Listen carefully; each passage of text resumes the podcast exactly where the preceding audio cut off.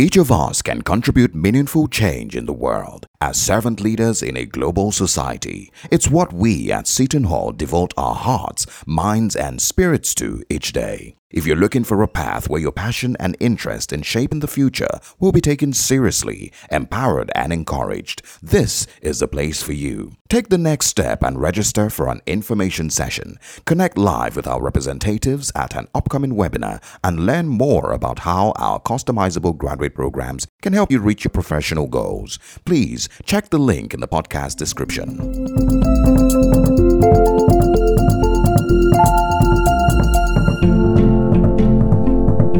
In Ambassador Carolyn Rodrigues-Birkett's country, Guyana, there is no city compared with New York. For example, in Guyana, the terrain is 80% tropical forests. The largest greenery in New York is Central Park. Guyana's capital is below sea level, while New York is not, although some parts are sinking because of global warming. And while she does not find time to enjoy her passion in the city, like going to the Broadway show, the ambassador a former school teacher who is also Guyana's permanent representative to the UN, has other interests to attend to. This month, our country is taking on the rotating presidency of the Security Council. Welcome to Unscripted, a podcast taking you inside the United Nations to the people at the heart of it all. My name is Olivia Ndubisi. And I am Damilola Banjo. On this episode, we offer you a full spectrum of news through an interview with Guyana's ambassador, the war in Gaza, criticism of the UN, a country's territorial dispute with Venezuela, and why the connection of climate change to food insecurity lies at the heart of Guyana's signature event this month. But getting all members of Security Council on board on that last topic could be challenging because some members, like China and Russia, resist debating it in the chamber. The country Guyana is leading a council trip with Switzerland to Colombia this February. Members will go with civil society to Bogota to meet President Gustavo Petro, as well as peace signatories of the Revolutionary Armed Forces of Colombia, or FARC. The council will meet with former FARC guerrillas and visit a reintegration area in the south of Colombia they would then go to the Sierra Nevada region for a meeting with the indigenous community there. Guyana is located in South America between Venezuela and Suriname. It gained independence from UK in 1966. The country is the definition of a small state with not quite a million inhabitants. Yet, it is leading the UN Security Council for a month and it is seizing the opportunity to draw global attention to the impacts of climate change and food insecurity on the maintenance of international peace and security. In my conversation with her, we began with some heavy lifting. Guyana was one of 153 nations in the UN General Assembly to vote for a ceasefire in Gaza.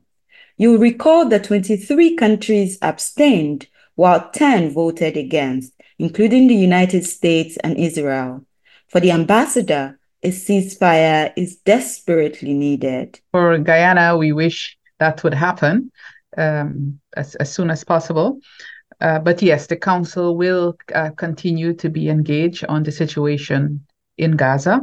Um, and uh, we would like to see the end of this war as, as soon as possible, given the uh, catastrophic situation that we're witnessing in, in Gaza. So the Council will remain uh, fully engaged on this. But as President of the Security Council, can Guyana move this ceasefire conversation any forward? We would very much like to see, and this is Guyana I'm speaking about here, to see a ceasefire um, in order for you know the people to receive the, the necessary humanitarian aid uh, to to just try to to to bring back um, some hope for the people of um, of Gaza. We are not at that point as yet, and that is really regrettable. For decades, Guyana and one of its neighbors, Venezuela, have been disputing land and maritime borders. The border between Guyana and Venezuela was settled in an arbitration back in 1899 when Guyana was a British colony. In 2015, Guyana granted a license to ExxonMobil to drill for oil in the disputed Essequibo territory. Venezuela promptly responded with several decrees, including one to reinforce the country's claim to the territory. Now, in 2017, UN Secretary General Antonio Guterres referred the dispute to the International Court of Justice, or the ICJ. As the court deliberated the dispute, it warned Venezuela in December 2023 not to hold a referendum on its claim to Essequibo, but Venezuela went right ahead. Voters voted resoundingly to back the country's claims to parts of the oil-rich territory.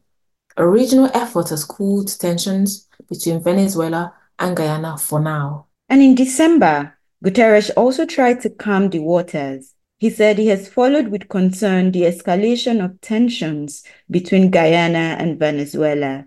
He said he trusts that both parties will avoid any action that would aggravate or extend the controversy.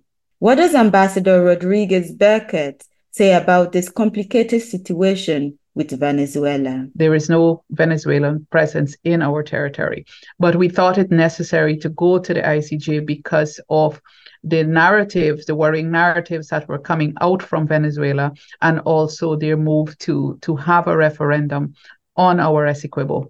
Mm. And this is why it became necessary. Similarly, we felt we needed to inform the Security Council of what was taking place, given the Council's uh, mandate in terms of um, maintaining international peace and security. The ambassador referred to the agreement signed recently between both presidents to continue diplomatic engagement. But Guyana reiterated that the ICJ is going to pronounce on the border matter and other consequential issues.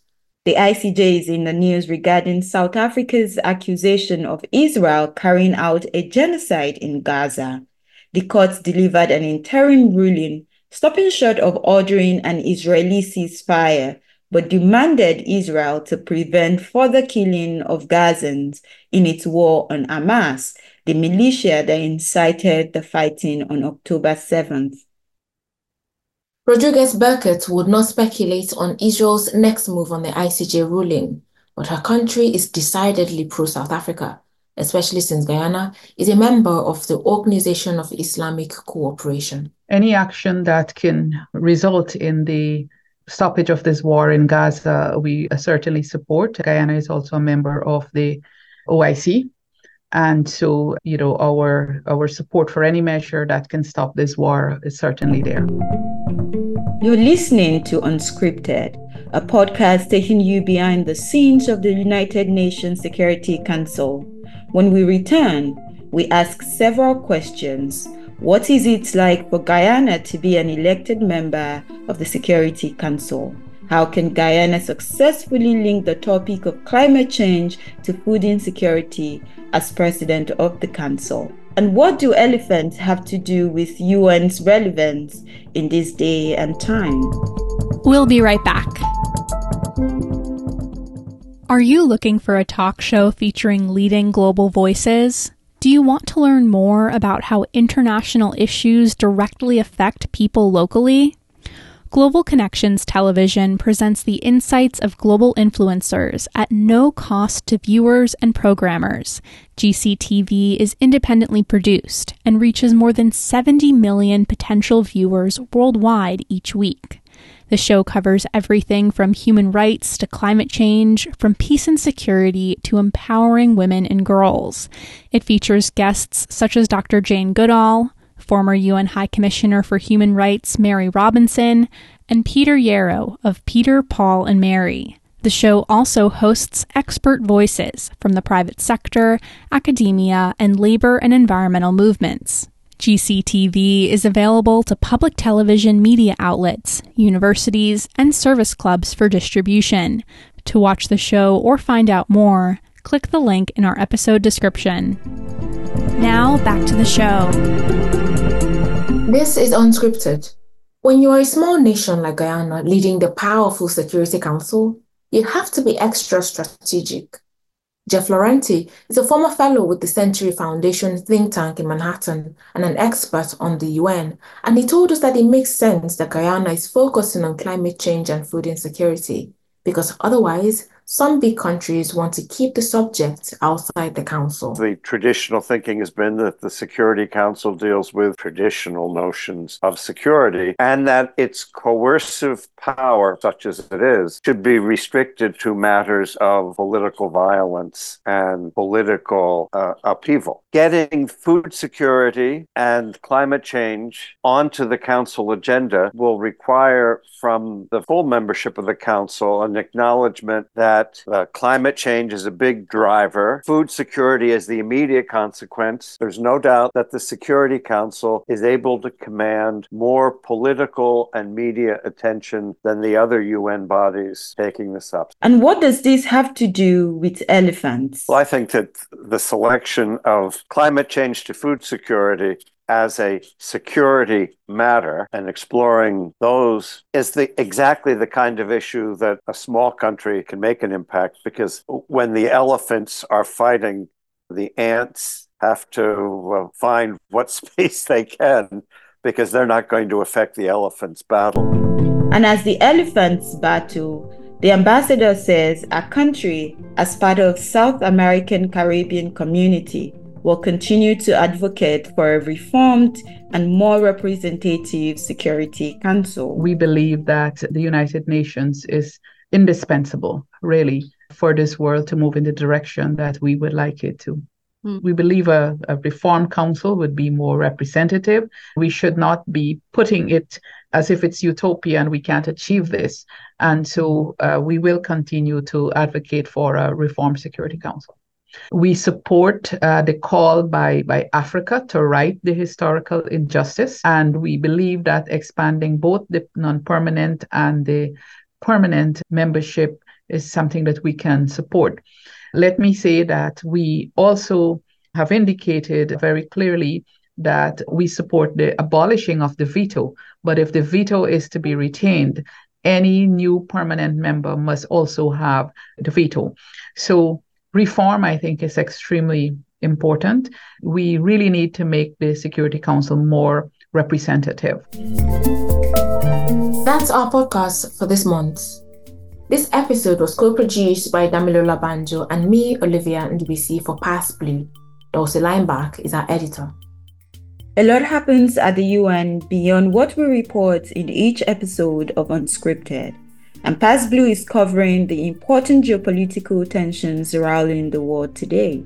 For day to day coverage, follow us on Twitter, Facebook, LinkedIn, and Instagram.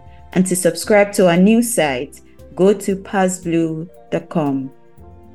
PassBlue's in depth and exclusive stories and this podcast are possible with the support of the Carnegie Corporation of New York and the Open Society Foundations, as well as our fiscal sponsor, the Institute for Nonprofit News.